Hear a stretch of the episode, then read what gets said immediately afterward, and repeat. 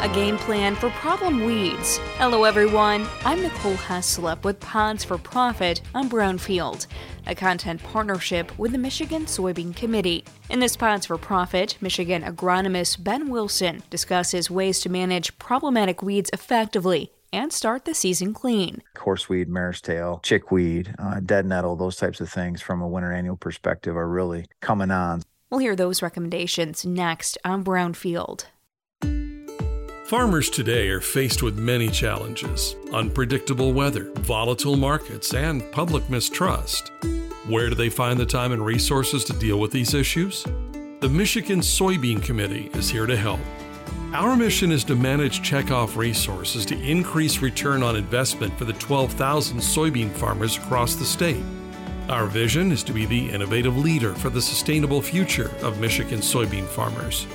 Michigan farmers need timely, relevant information and the reassurance that their checkoff investment is being used wisely. The Michigan Soybean Committee works to expand and develop reliable domestic and international markets, fund impactful research on pressing agronomic issues, and share information about soybeans and agriculture with consumers across the state. Farmers today are faced with many challenges. At Michigan Soybean, we are here looking out for Michigan farmers. An April warm up followed by cool, wet weather for many Michigan fields has propelled some weeds ahead of this year's planting season. Ben Wilson, an agronomist with Helena, tells Brownfield farmers' weed control game plan needs to start with identifying their most problematic weeds from the year before. What are those weeds that are continuing to escape uh, my system currently and then thinking to put together you know a problem weed program you know for this season because uh, um, you know th- those weeds are likely to come back and so being proactive and say okay what are the best active ingredients um, based on the biology of my problem uh, weeds that maybe would drive my weed control system. Um, you know, obviously something like uh, water hemp or or uh, um, you know one of the pigweed species would would be a, a major uh, problem weed that a lot of focus has gone into.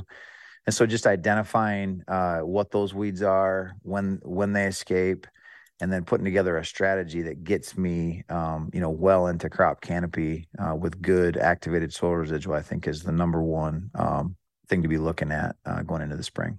Wilson recommends farmers budget for appropriate application rates rather than lessen a product's effectiveness to save money. Because uh, what I see a lot of people do is they'll they'll actually take a great product uh, that was formulated at a specific rate range with a expected weed control strategy, uh, you know, maybe three to four weeks of residual, and they'll they'll go ahead and cut that rate back and uh, to to save money and uh, what it does is it actually um, you know just lowers the amount of weed control uh, lowers the amount of time you'll get for residual and maybe ma- even makes that product ineffective and so can turn into a waste of money to begin with. So i think just picking the right products um, and then using them at full rate strategy in an overlapping manner i think is really the the best the best place to go with that.